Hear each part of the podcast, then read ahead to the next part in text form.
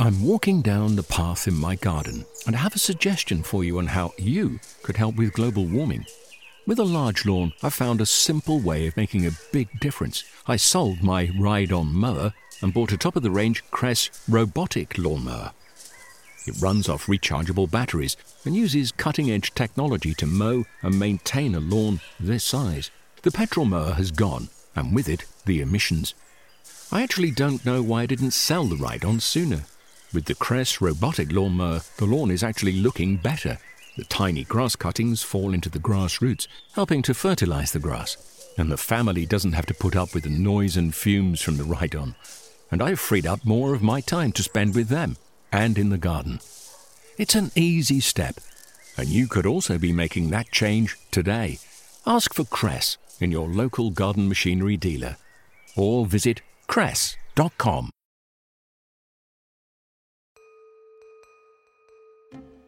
Hello and welcome back.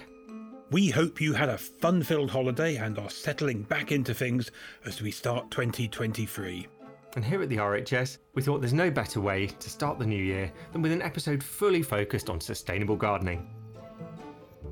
It's something Gareth and I think about a lot with our own green patches.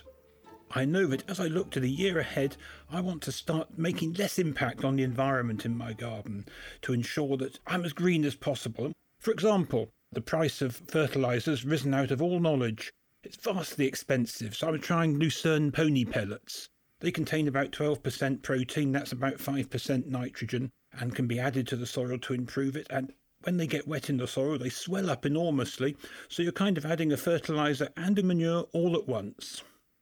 Oh, that sounds fantastic, Guy. I know alfalfa or lucerne because it's something I've grown for my bees in the past and they absolutely love it. It's a really lovely kind of shrubby, sort of clover type plant with really deep roots that can get loads of nutrients from the subsoil, but also will fix nitrogen from the air. It's a bit of a sustainability power plant, isn't it? Yes, it is. It's very deep rooted and it's drought resistant as well. It just shows you that amazing kind of power of nature to help with the challenges that we throw at it. And of course, the RHS is dedicated to making its gardens, as well as yours, as friendly to the natural world as possible.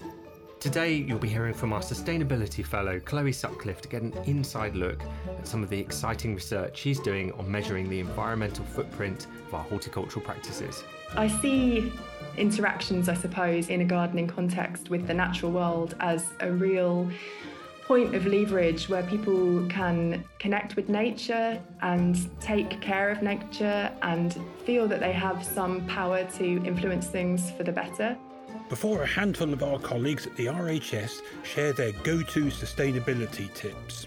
Weed less, mulch more. Review the amount of water we're actually using. Finally, we'll be revisiting two of our favourite stories over the past few years that explore creative ways of adopting permaculture into our gardens. It's something that has been practiced by so many cultures and communities all over the world for so long. You're listening to Gardening with the RHS with Gareth Richards and me, Guy Barter. Just over a year ago, the RHS published its sustainability strategy, a 36 page document that outlines the many, many ways that we hope to be net positive for both nature and people by 2030. This includes things like working to reverse habitat destruction in gardens and green spaces, eliminating all single use plastics from our operations, working to become zero waste, and much, much more. It's basically our way of showing you that we are committed to being stewards of a greener future. But the sustainability strategy doesn't stop there. We're also looking at how we can make gardens more accessible, helping to bring their many joys and therapeutic benefits to everyone. We're in the process of working on a well-being garden blueprint that will look into the specific benefits of certain plants and garden features and working to embed sustainable horticulture into our educational outreach, research and training programs. We won't get into all the nitty gritty details of the strategy here, so do check out the link in our show notes if you'd like to learn more. We will, however, give you a glimpse into some of the research that we're doing to make this all a reality. So, without further ado, here's Sustainability Fellow Chloe Sutcliffe. So, the overarching goal for the Sustainability Fellowship is to produce a calculator that gardeners can use at home to assess the positive and negative impacts that they're having on the environment when they garden. So, a lot of what I'm doing is trying to refer to the academic literature to understand what we know from science about how we can quantify the different types of impacts that we're having on the environment. So we know that we can have a lot of positive impacts on the environment. We can support biodiversity. Our gardens can, for example, slow down the flow of rainfall through the landscape. So we reduce the risk of flash flooding when we have our gardens organised in a certain way. Gardens also provide sort of cooling services, they reduce temperature extremes. We know that they're also really good for well-being and lots of other things that are important, I guess, services that we want to maximize as much as possible. At the same time, some of the things that we do when we garden can have negative environmental impacts. So things like using, you know, chemicals for controlling weeds and also the amount that we consume as gardeners will have a carbon footprint associated with it and so on. So, a lot of what I've been doing in the first year of my fellowship has been trying to look through the literature and identify papers where studies have been done where these types of impacts are quantified.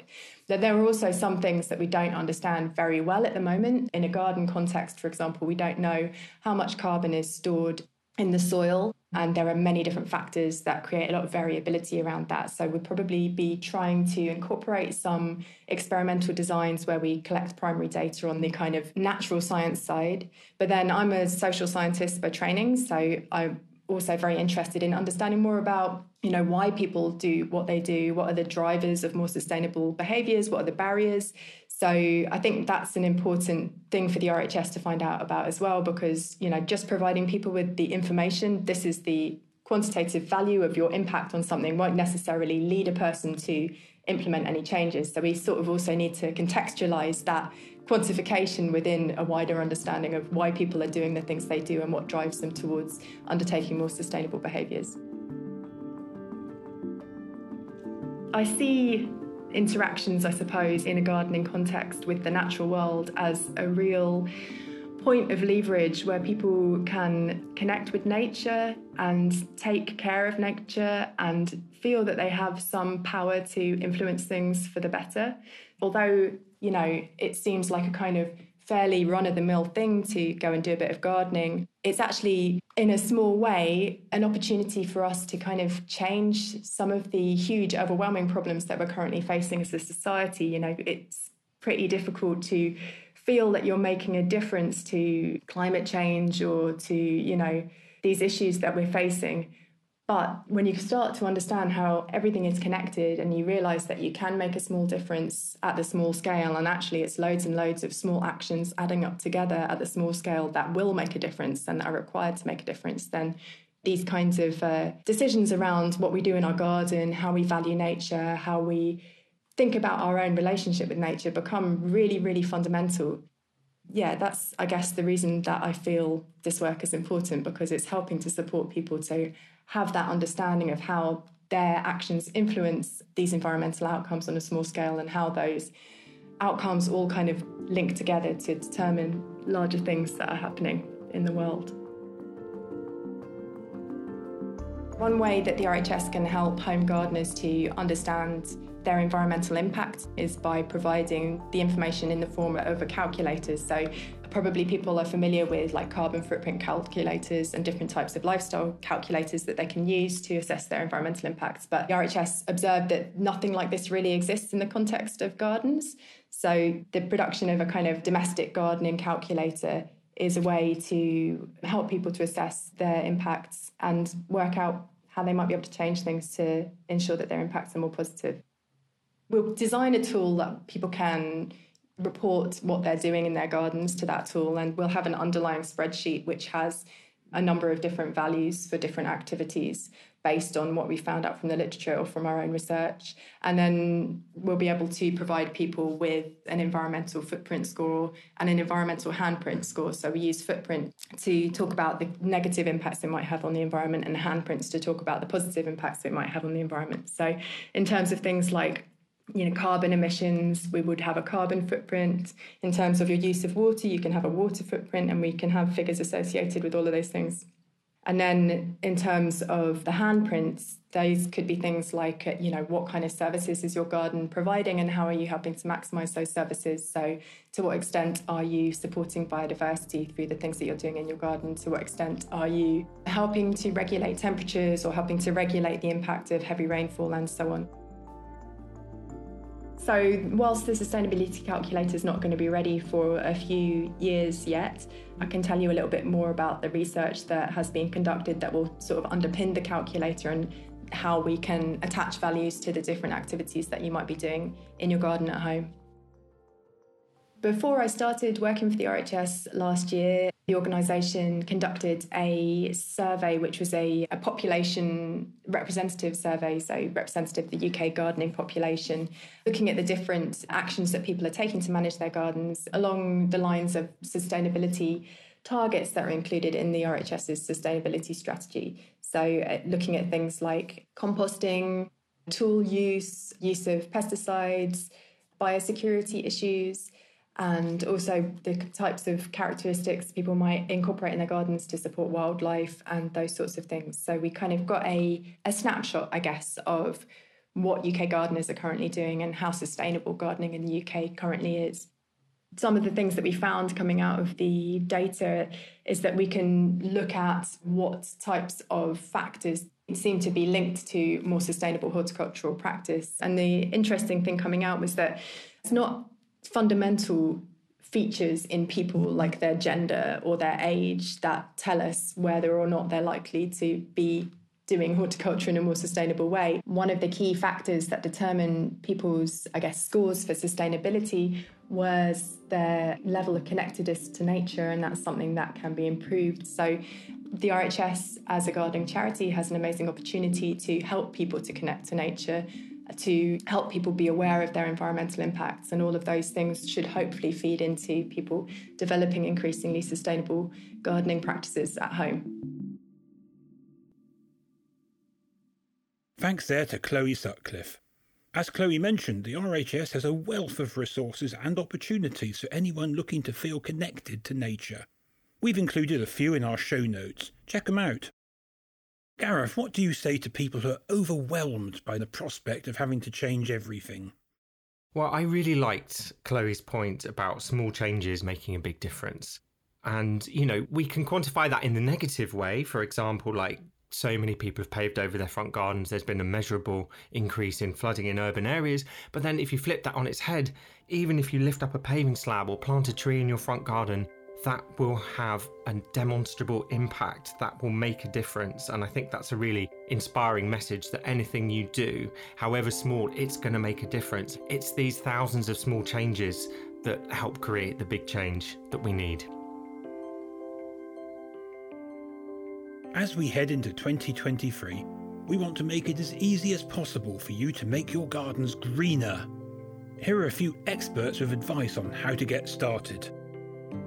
Hi again, it's Chloe, the Sustainability Fellow. So, I think there can be a, a misconception that sustainability is going to always be more difficult, take more effort, cost more money, and so on. And actually, that isn't the case. Yeah, there are times where we would do things in a more difficult way in order to be sustainable. Like if you, for example, chose to pull all of the weeds out of your paving by hand rather than using weed killer. But there are also things that you can do in your garden that require less work that probably are more sustainable. So one thing is letting your grass grow longer and not cutting it as often. You know, we know that if we allow certain flowering plants to flower in our lawns, plants that are very often there anyway, like daisies, dandelions, those will provide support to pollinating insects. And I think people sometimes can be a bit worried that having longer grass is going to look a bit messy, but if you just, for example, mow a path through the middle of that long grass, it kind of contextualizes what's happening and makes it look like it's there on purpose. It's not just there because you didn't bother to mow it. And it also provides a way for you to walk through the grass without damaging it. And when you walk through the grass, you can, I guess, connect more with the nature that's using your lawn. And so it kind of will have a lot of positive feedback for you as an individual. Hello, my name is Joe Lofthouse and I'm a horticulturist at RHS Garden Harlow Carr. So in the RHS Sustainability Strategy Plan, we want to become water neutral by 2030. And as we all know, the water resources in the UK are under extreme pressure from climate change and also population growth. So we need to look into different ways in which we can recycle and use that water.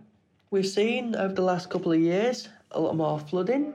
We've also seen longer periods of drought. So in summer we had a very dry, hot summer, which then resulted into a hosepipe ban across most of the UK. So, my sustainability tip would be to review the amount of water we're actually using. And there's lots of different ways in which we can reduce the amount of water. One of the main things is to try and switch, if possible, from your mains to using more rainwater. A good way of recycling the water is to install a lot of water butts in your garden to capture any runoff water off your house, off your sheds, off your greenhouse and this is then stored in them water butts until you need it. Another advantage of using your water butts is this will help prevent any further flooding in your garden. Other ways to reduce the amount of water is to check all your hose pipes, making sure you haven't got any leaks to avoid any wastage. Also, if you have got a really dry garden, you might want to start looking at different planting schemes to suit your garden environment. Hello, my name's Caroline Mazzy and I'm a horticultural advisor at Wisley. My top sustainability tip for 2023 and forevermore is weed less, mulch more. For a start, it's much less work, no digging and no chopped up worms. But uh, although it might seem like it's simply hiding the problem, kind of out of sight, out of mind. Actually, by blocking out the light, it genuinely does kill the seedlings. If any do survive, I just hoe them off and add some more mulch. And if my soil is already weedy, I hoe it first. I leave the mess exactly where it is and put the mulch on top. So, mulch is even better than that because it adds organic matter. This is good for our soil in so many ways, but the improvement in structure means that our plants will cope better in both drought and flood. It makes it more like a sponge, holding on to water but letting any extra drain away. It'll also add nutrients and will be better for every aspect of our soil health. And to cap it all, my favourite mulch, homemade garden compost, looks nice too. Hello, my name's Rob Sterling. I've been a horticultural advisor for the past 12 years and I'm based at the Wisley Garden, which is the main RHS garden in Surrey. For a sustainable garden this year, I would suggest making your own compost. Compost should be made from as many different types of plants as possible in order to create the diversity of microbiology in the compost. It's very simple to make it would save lots of money buying your own compost and it would use up all of the waste vegetable material in the garden, which, you know, you may accumulate through cutting, mowing the lawns, etc. Hello, my name is Dr. Raghavendra Prasad, a postdoctoral researcher working on a project Transition to Peat Free Horticulture in the RHS. The peat-free horticulture is extremely important in order to keep the peat in bogs, not in the bags. Peatlands supports a unique and diverse biodiversity. The flora and fauna which you can find in the peatlands cannot be found anywhere else. Peatlands act as a huge sponges in the atmosphere, controlling hydrology by preventing flood situations and also providing cleaner water to the nearby water bodies. And the most important one, peatlands acts as a enormous and potential sink for atmospheric carbon and they store carbon for hundreds and thousands of years. Just to give a context, UK peatlands alone has capability to capture 3 billion tons of carbon and extracting peat releases carbon, damages the ecosystem accelerates the climate change by increasing the carbon footprint and also makes it difficult to reach the carbon goals which has been set by the government. What gardeners can do to do gardening more sustainable and contributing towards the peat free transition? Reduce the use of peat and to opt for more sustainable and locally available materials to use as a soil mulch or soil conditioner. Example wood chips, wood fiber, or wheat straw, or any other material which is locally available which is not peat. By reusing and recycling the compost or green waste which is generated in your kitchen and also the material which is generated in the gardening activity. By composting and reusing the compost back to the garden is way better than using peat. And by reinvesting.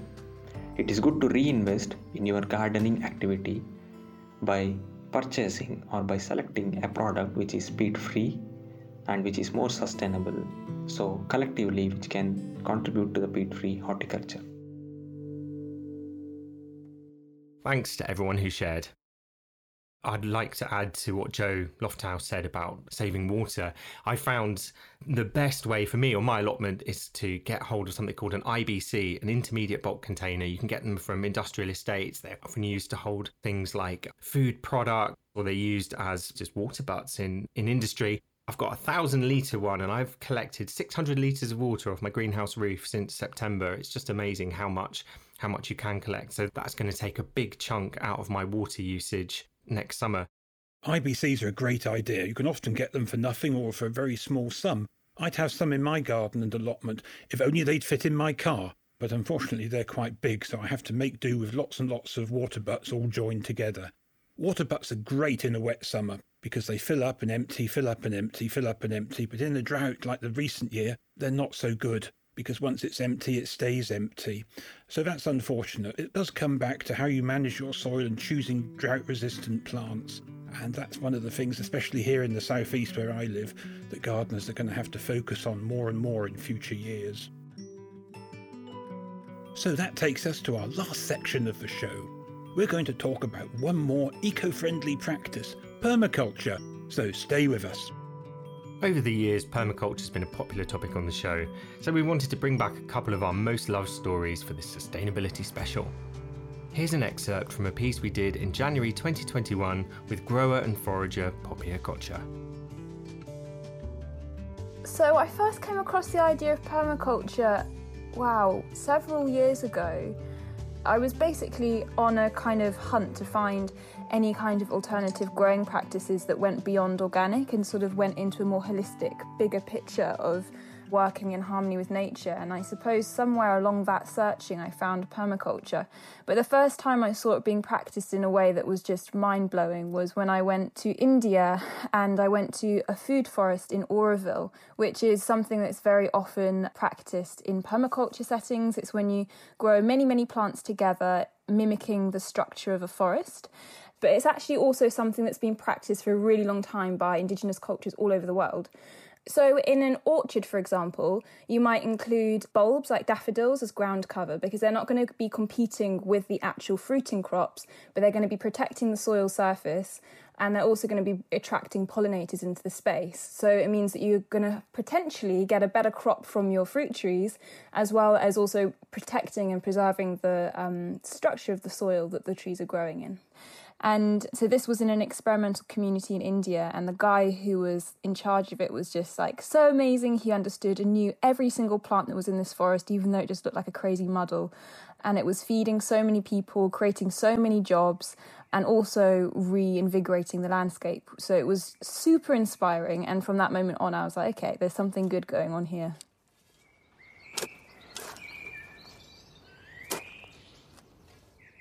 So, three things that work from permaculture really well, and a lot of people do in the UK, is firstly the idea of mimicking the natural world. So, we might look at soil and see that in nature it's always covered. And so, a really easy thing to do, which is following permaculture principles, is to keep your soil covered at all times. And that really preserves the structure of the soil, keeps water from evaporating. And so, keeping the soil covered with living mulches or even manure or straw, whatever it is, is a really easy way of incorporating permaculture principles, which a lot of people do in the UK. Another principle that a lot of people incorporate into their growing spaces in the UK is the idea of embracing diversity. So that's growing companion plants, it's just trying to expand the diversity of our growing spaces. So, for example, you might have a section of herbs in your garden and you might have a section of vegetables. Why not incorporate those two? And those plants will benefit from each other's company. And in the UK, we also oftentimes suffer from a lot of shade. And so, permaculture, when we look at food forests, is a really great sort of example for how to deal with shady spaces, damp, shady spaces, like a sort of forest situation. So, incorporating a lot of shade loving plants like Aquilegia or Solomon seal, which are also edible, that's something that a lot of UK growers also do. The thing with permaculture is that it's actually just common sense. somebody had a lot of good common sense and put it in a book, and a lot of us already have that common sense. The useful thing about permaculture is that it actually explicitly spells out the common sense. So even though it might be at the back of your mind, you might not quite have grasped it. Sometimes people have this feeling of like, oh, yeah, that's put into words a feeling I've had for ages. So that's the thing that I find useful about permaculture. It really just succinctly explains really obvious things which most of us kind of already do or have thought about and sort of explains and puts them into black and white. And, you know, as I was saying, it's not rocket science, it's something that has been practiced by so many cultures and communities all over the world for so long. This idea of working in harmony with nature, this idea of including diversity in the growing space, of using renewable resources, of reducing waste, all of these things are really well practiced by so many communities around the world.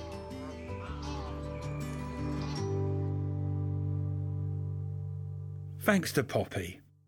One of the best ways to adopt permaculture is through hugelkultur, which is basically a no-dig bed made from logs.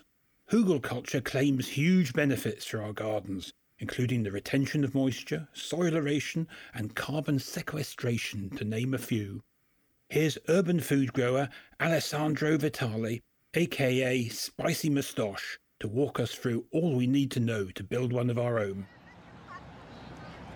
hugelkultur. It's a technique that basically helps to fill up a raised bed with organic matter. So you start with like a layer of logs at the bottom and you top it up with small branches, especially like apple branches. Once you top it up, you can then start adding more and more material, a sort of lasagna layering. So you add unfinished compost, uh, food scraps, and then you top it up with mature compost and topsoil and you can mix it with a draining material and that's ready to plant. So obviously the material by decomposing over time, they will start to release heat. So you will have for like a year time, maybe two or three degrees Celsius over the average temperature inside your raised bed. It's good because it can extend the actual growing season. But also, like uh, the cool thing is that you can plant straight away into it, so you don't need to wait any sort of time. And the microorganism eating the organic matter into the raised bed, they will eat and excrete new nutrients. So it's a constant loop. You don't need to add anything else. But also, I don't use straight hugelkultur. I combine it with no dig, for example. So, like, uh, I don't remove the plants, including the roots, but I cut them at the base, leaving the roots into the ground so they can be eaten up by the microorganisms and decomposed to create new nutrients.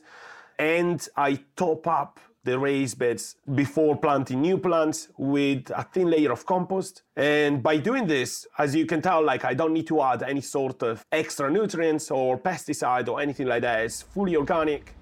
And I managed to grow food even in the middle of the city.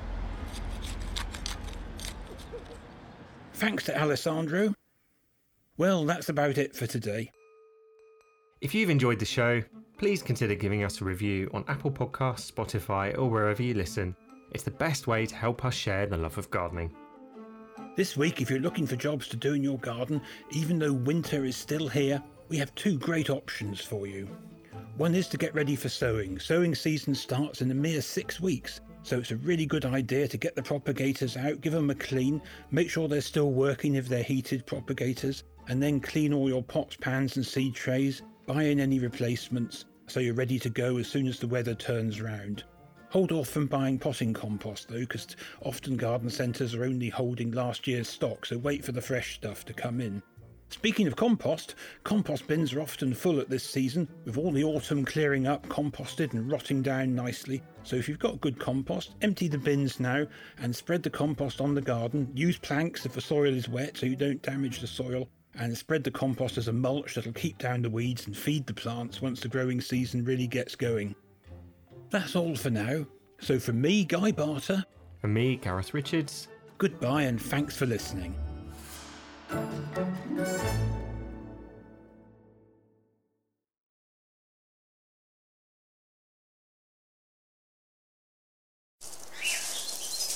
I'm walking down the path in my garden and I have a suggestion for you on how you could help with global warming. With a large lawn, I found a simple way of making a big difference. I sold my ride on mower and bought a top of the range Kress robotic lawnmower. It runs off rechargeable batteries and uses cutting edge technology to mow and maintain a lawn this size. The petrol mower has gone, and with it, the emissions. I actually don't know why I didn't sell the ride on sooner. With the Kress robotic lawnmower, the lawn is actually looking better. The tiny grass cuttings fall into the grass roots, helping to fertilize the grass. And the family doesn't have to put up with the noise and fumes from the ride on. And I've freed up more of my time to spend with them and in the garden. It's an easy step, and you could also be making that change today. Ask for Kress in your local garden machinery dealer or visit kress.com. Discover the beauty of an RHS membership all year round. Save 25% off an RHS membership today when paying by direct debit. Prices start at just £55.50. With a membership, you'll gain access to an array of special events at our gardens all year round. Be the first to know about RHS flower shows and get exclusive member only days, plus reduced rate tickets and you'll have the chance to enhance your gardening know how with access to free expert garden advice, monthly editions of the Garden magazine, and so much more. Terms and conditions apply.